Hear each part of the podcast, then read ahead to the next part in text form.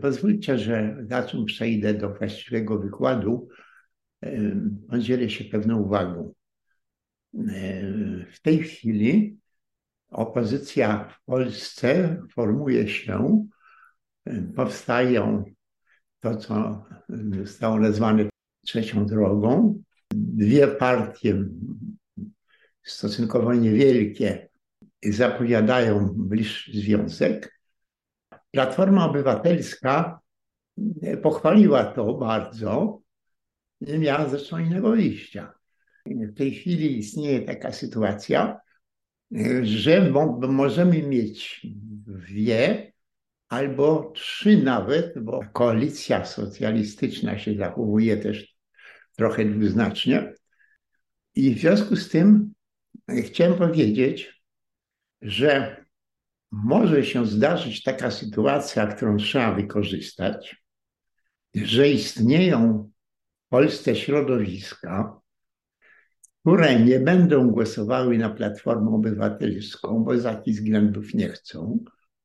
I jeżeli te środowiska będą głosowały na ten trzeci ruch, to jest to na pewno pozytywne zjawisko i można to wykorzystać pod jednym warunkiem, że ci ludzie, którzy nie chcą głosować na, na platformach, chcą głosować właśnie poza platformą, że ci ludzie będą na tyle liczni, że przeważą i dostarczą, powiększą osiągnięcia tej, tej trzeciej koalicji, bo ona może oczywiście dostać mniej głosów e, e, niż liczy. A jeżeli dostanie bardzo dużo, to oczywiście to jest pożyteczne. A więc trzeba na to patrzeć jak na zjawisko, które może być pożyteczne, ale jeżeli okaże się, e, że e, te środowiska, które nie chcą popierać e, Platformy Obywatelskiej są malutkie albo prawie w ogóle nieistniejące, to w tym momencie jest to zagrożenie.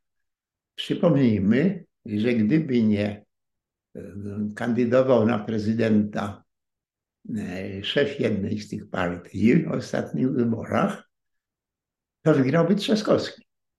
Trzaskowskiemu potrzeba było bardzo niewiele głosów. I teraz, gdyby w ostatniej chwili przed wyborami powiedział facet, moje głosy przekazuję, nie, nie rządzącym tylko opozycji, tylko Platformie, to oczywiście wygrałby, wygrałby Trzaskowski. I teraz, jeżeli nie będzie do tego bardzo ostrożnie podchodziła trzecia droga, to może zdarzyć się to samo. To znaczy, że ilość głosów, które padną na tą największą czołową partię, czyli Platformę Obywatelską, ta ilość głosów będzie niewystarczająca a nawet gdyby była wystarczająca. Gdyby była wystarczająca w minimalnym stopniu. Tak jak teraz e, wystarcza rządom PiSu e, przewaga kilku, e, kilku posłów. Tylko, że PiS ma ze sobą prezydenta. Natomiast wszystkie te główne, główne problemy, które muszą być rozwiązane, i to rozwiązane na samym początku kadencji. Mała przewaga jest niewystarczająca. Musi być przewaga, która da większość nad prezydentem. A teraz przejdziemy do naszej historii Rosji. Mówiliśmy o czarnej śmierci. Ta czarna śmierć Dokładnie nie wiemy ile, ponieważ tam nie było statystyk, ale czarna śmierć e, w sposób bardzo taki groźny e, doprowadziła do utraty życia e, przez znaczną część ludności Zalesia. do czego to doprowadziło? To po prostu doprowadziło, z czym sobie nie bardzo radzą historycy, ponieważ jeżeli historycy nie. Mówimy przede wszystkim chyba o rosyjskich historykach, ponieważ poza Rosją ja nieźle chyba wiem, jak wygląda ta literatura. Otóż poza, poza Rosją, to owszem, pojawiali się pojedyncze, pojawiały się pojedyncze osoby, Francuzi, Niemcy, Anglii, kiedy trafił, którzy się zajmowali trochę rosyjskim historią Rosji, ale cała masa tych historyków, ta masa się narodziła na początku XIX wieku, cała masa tych historyków rosyjskich jest masą, która doprowadza do rozmaitych skutków, ale te skutki są na tyle kompromitujące, że nie trafiają do rosyjskiej historii. Ten obyczaj tatarski był wobec następujący. Jak facet się już do niczego nie nadaje, albo sprawia jeszcze jakie, jakieś kłopoty, bo on wprawdzie chce mm, korzystnie dla nas coś zmienić, ale nie wszystkim u nas to się podoba, to co z nimi robić? Wysłać go do domu, a po drodze, a po drodze się umiera. Jedyna tylko osoba, co do której jest spór, y, czy, ją, czy została właśnie tak stracona w tej drodze powrotnej, czy dopiero po przyjeździe umarła, mm, to jest Aleksander Lewski. Ale tylko dlatego, że legenda Aleksandra Lewskiego jest tak wielka, że rosyjscy historycy XIX i XX wieku, jeszcze XXI już, rosyjscy historycy nie przyjmują jej do wiadomości. Nie przyjmują jej do wiadomości. Zbliżamy się powoli do okresu, kiedy będziemy się odwoływali do, do literatury rosyjskiej. I ta, to odwoływanie się do literatury rosyjskiej jest po prostu dowodem. I ono jest zakłamane, ale to równocześnie jest dowodem kłamstwa. E, Tatarzy mordowali faceta, ale nie czekali, że on tam pojedzie do domu i dwa miesiące będzie mieszkał, tylko po drodze od razu. I tak praktycznie mówiąc nie ukrywali tego. Mogli natomiast to ukrywać później historycy e, rosyjscy. To ja e, e, tytułem wyjaśnienia, w jaką, z jaką sytuacją ten okres czarnej śmierci w Wesołżalesie, gdzie główna część ludności to była po trochu slewizowana razem z, z, z poszerzaniem się religii prawosławnej. Po tym okresie bardzo ciężkiej klęski, klęski naturalnej, a nie klęski jakiejś, z racji jakiejś wojny czy coś takiego. Częściowo może tam były jakieś wojny, ale nie, nie musimy w to wchodzić. Po wyjściu z tego, po tej utracie e, znacznej części ludności, na, następowało to, co następuje zawsze, to znaczy zaczynał powstawać wyż demograficzny po okresie czarnej śmierci w Zalesiu, zaczęła następować odbudowa demograficzna. Zaczynają się rozwijać e, nowe państwa w Zalesiu. Jeżeli w tej części Europy szczyt czarnej śmierci to jest pierwsza połowa lat 50., to mniej więcej 15-20 lat potem zaczyna się ożywienie. I to ożywienie powoduje, że e, rozmaici książęta e, zalescy prowadzą rozmaite, prowadzą bardzo, zaczynają prowadzić bardzo energiczną politykę. Jest to, jest to po prostu okres, który jest okresem bardzo, e, bardzo aktywnym. Tutaj skróćmy to, szerzej przedstawimy to za chwilę. I tutaj dochodzi do jednego wydarzenia. A mianowicie tym wydarzeniem jest wyprawa dowódcy wojskowego, niesłusznie nazywanego Hanem czy, czy, czy królem. On, on wprawdzie miał Hanów, ale był tylko e, dowódcą wojskowym. Doprowadził do, do wojny z księstwem moskiewskim i do bitwy na Kulikowym Polu. Ta bitwa na Kulikowym Polu, wrócimy do niej jeszcze, wrócimy do wszystkich tych osób jeszcze. Ta bitwa na Kulikowym Polu stała się przedmiotem całkowitej, prawie całkowitej falsyfikacji. Dzisiaj w Rosji uważa się, że bitwa na Kulikowym Polu to jest początek wyzwolenia e, Zalesia, wyzwolenia spod Tatarów. I jakkolwiek nie wiadomo, czy to jest naprawdę początek, czy nie, to już następne, e, następne generacje e, książąt zalewskich to są w większości już generacje, które nie słuchają Tatarów. Z Tatarami rzeczywiście był kłopot, dlatego że Tatarzy gdzie przeszły dwa razy, epidemia przeszła dwa razy, byli bardzo, byli bardzo rozbici. E, e, nie wiadomo, kto tak naprawdę rządzi. E, wybrani wielcy Hanowie nieraz po paru dniach zostali przez kogoś zamordowani.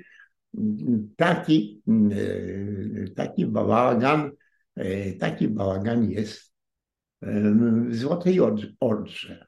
Ten, ten bałagan nie jest spowodowany czymkolwiek innym, tylko jest spowodowany stratami, które przyniosła czarna śmierć.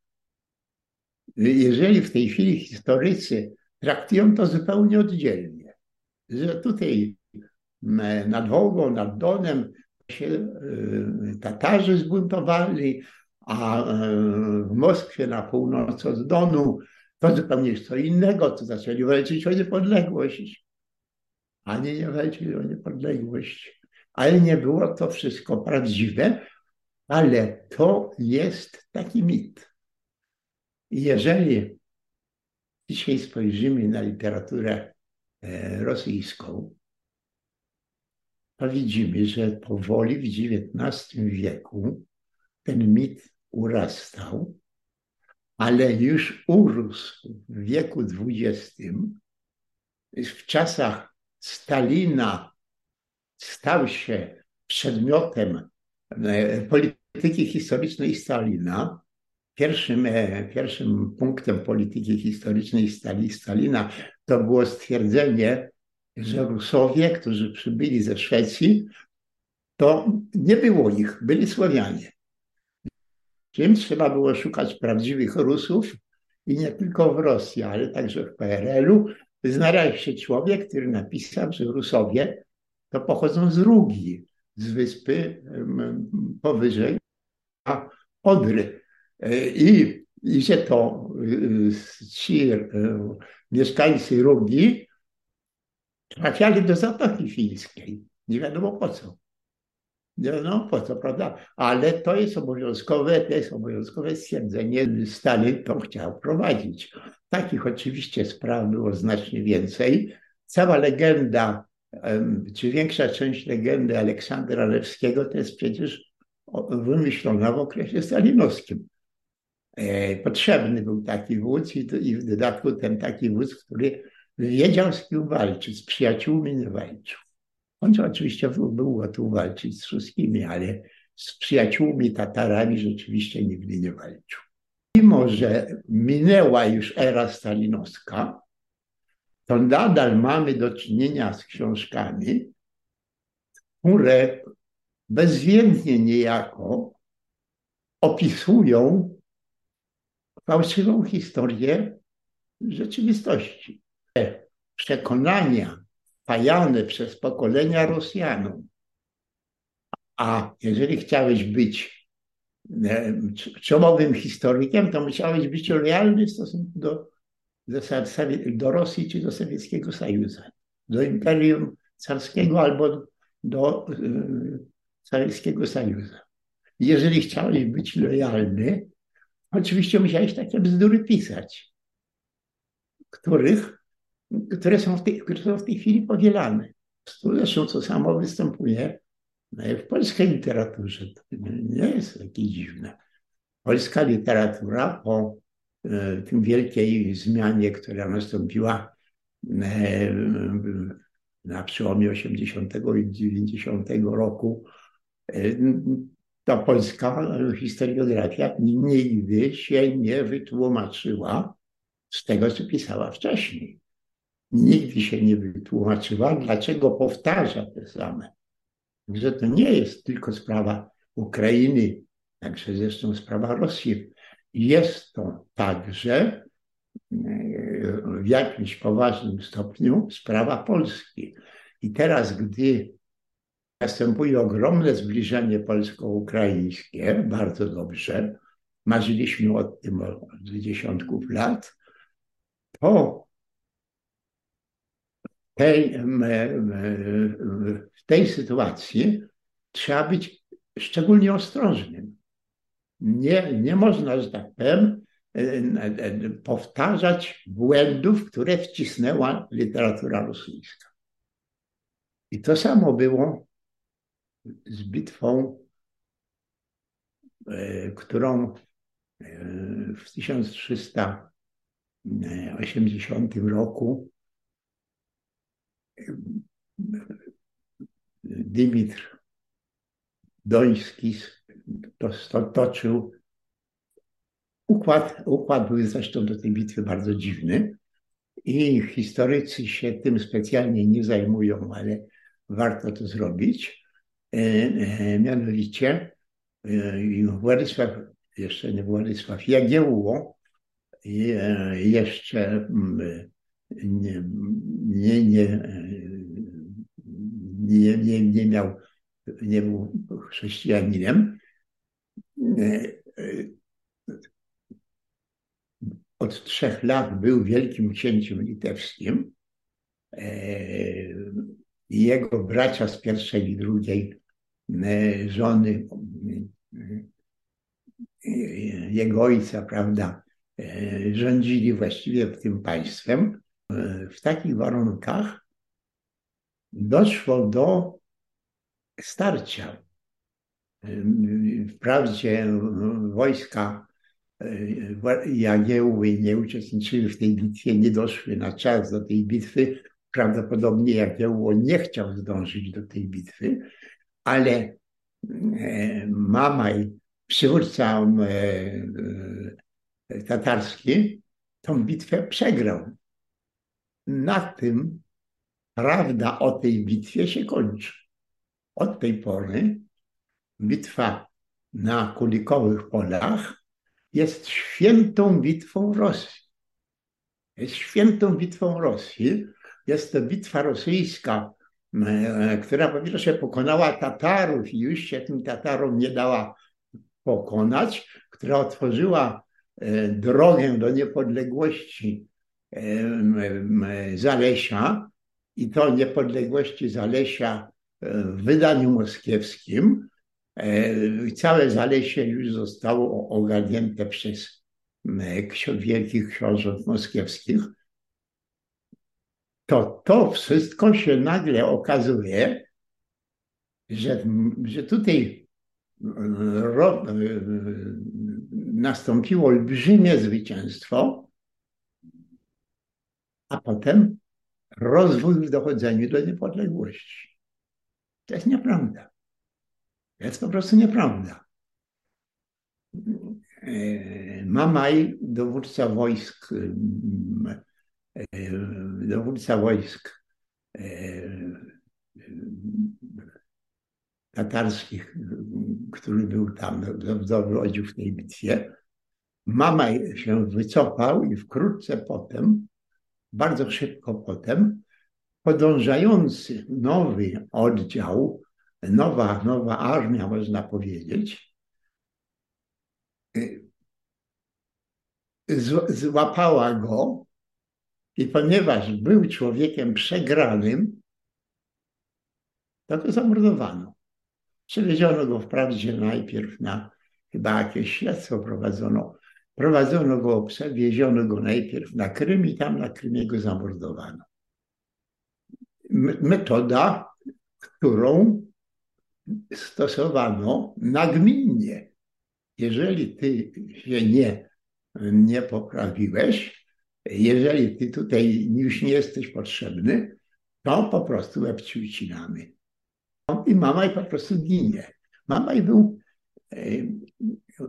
wszechmocnym człowiekiem w Saraju, w głównej stolicy Tatarów. Tymczasem trafił zaraz po nim drugi facet, który był, który wygrał domowe rozmaite spory w ziemiach tak zwanej Białej Ordy. Ziemie Białej Ordy to były ziemie na wschód od Morza Kaspijskiego, aż praktycznie prawie pod, pod góry Altaj. I y, tam też były ba, bałagan, był bałagan straszliwy, nie wyszli jeszcze z tego bałaganu spowodowanego czarną śmiercią. I, i, i on pojawił się nagle i zresztą on skazał na śmierć e, Mamaja i rok potem uderzył na miasta Zalesia. Jeżeli w XIX wieku można było to spokojnie przeczytać w książkach pisanych, pisanych w Rosji, to już za Stalina, a także jeszcze dziś, wszystko to, co jest pisane w Rosji, jest po prostu coraz dalej posuniętym kłamstwem. Ale to kłamstwo zaczyna się od, od właśnie od tej bitwy, e, którą Dymitr Doński wygrywa. Dymitr Doński później, błagając, uzyskuje, e, po, e, uzyskuje jakieś poparcie Tatarów. W każdym razie nie mordują go, tylko, tylko pozwalają mu rządzić. Nie wiemy jakie, nie wiemy jakie. To był bardzo inteligentny człowiek i na pewno wymyślił coś dobrego. Ale co się dzieje po tej bitwie? Bitwa jest w roku, jest, jest 8 mm, września 1380 mm, roku i w ciągu jednego dnia ta bitwa zostaje wygrana przez księcia moskiewskiego, ale co się potem dzieje z tym księstwem moskiewskim? Gdy przybył Tochtamysz e, z, z tą białą e, ordą, e, gdy rozprawił się krwawo z poprzednim szefem, to co zrobił? Ruszył na kraje Zalesia. Nie zaczął wcale nawet od Moskwy. Do tej Moskwy dotarł po jakimś czasie. I teraz od, od miasta do miasta, od grodu do grodu, gdzie nawet wychodziła ludność i go witała, chciała pokojowo mu się poddać, to w tych miastach mordował wszystkich mieszkańców. Wreszcie doszedł do, e, do Moskwy. W Moskwie nie było nikogo ani, z rodziny e, Dymitra. Oni opuścili tę Moskwę znacznie wcześniej. I e, ta Moskwa była przygotowana niby do obrony, ale jak była miejscowa ludność, która nie miała żadnych przywódców, bo ci po prostu no, uciekli. No, to, to, nie bójmy się tego słowa. Obiecał im, że potraktuje ich pokojowo. I w momencie, kiedy oni miasto otwarli te mury miejskie i on wszedł, to, pojawi, to doprowadziło to do trzech grup ludzi. Pierwsza grupa ludzi, którą obliczono 25 tysięcy. Pierwsza grupa ludzi została w ciągu paru dni w Moskwie wymordowana. Druga grupa ludzi, która podobno była większa, ale nie, nie mamy tutaj tej liczby, została wzięta do Jasyru i rozprzedana. Częściowo nawet do Egiptu. Rozprzedana po prostu. Natomiast ci ludzie, najmniej, najmniej liczni, którzy zdążyli uciec i ukryć się w lasach, to ci ludzie przeżyli. Bo e, zaczęto, bo było następne miasto. I teraz, jeżeli mówimy o najeździe tatarskim, pierwszym Batuhana na, e, e, na tę ziemię, to nie zdajemy sobie sprawy, że po tych ponad 100 latach to morderstwo na Moskwie było większe. Bo morderstwo na Moskwie było większe. A po drugie, poza nielicznymi miastami, które były wrogami Moskwy, na przykład Twer, i które popierały e, e, Tatarów, to przeszło, przeszła fala zniszczenia. I nie było, nie było różnicy, czy się to miasto chce poddać, czy to miasto chce się bronić. Bo jak się chciało bronić, to przewaga Tatarów była większa i sobie od razu z tym radzili, a jak nie chciało, a jak nie chciało bronić, to też y, Tatarzy ich po prostu wymordowywali. I to była straszliwa, e, straszliwa klęska. I teraz, co my mamy mówić o zwycięstwie na Kulikowym Polu, kiedy dwa lata później ta wojna się niby kończy, ta wojna się niby kończy zniszczeniem Zalesia. Poza niektórymi tylko miastami, zniszczeniem Zalesia. Rozbiciem także e, Moskwy. Moskwa zresztą, która przedtem była bardzo liczącym się E, państwem na, e, na Zalesiu. Po takim wymordowaniu właściwie we wszystkich, czy w prawie wszystkich miastach, wymordowaniu miejscowej ludności, e, to ona stała się malutkim państewkiem w stosunku na przykład do Tweru, malutkim państewkiem, które się nie bardzo liczyło. I teraz pierwszą rzecz, którą E, zrobił, to było płacić, płacić Tatarom. Jeżeli, a to jest typowe dla literatury rosyjskiej, sowieckiej, ale już chyba także polskiej, to jest to traktowane, że może tam kogoś zabili może tam coś zrobili, ale się szybko dogadali. Ukrywana jest ta zbrodnia. Ta zbrodnia jest porównywalna ze zbrodnią Batuchana, tym pierwszym, e, pierwszym napadem e, tatarskim. Ona jest porównywana, ale ona jest okropna. Kilka lat później, kiedy pisze swój testament książę, to pisze on, jak należy być posłusznym. To jest bardzo rozsądny, to co on pisze, jest bardzo rozsądne. On pisze o bardzo wielu kwestiach. E, jest to rozsądne, e, świadczy to o wybitnej inteligencji autora i tak dalej, ale w tym wszystkim mieszczą się stwierdzenia, że jeżeli chcemy przetrwać, to musimy na kolanach prosić, żeby chciała brać od nas daniny.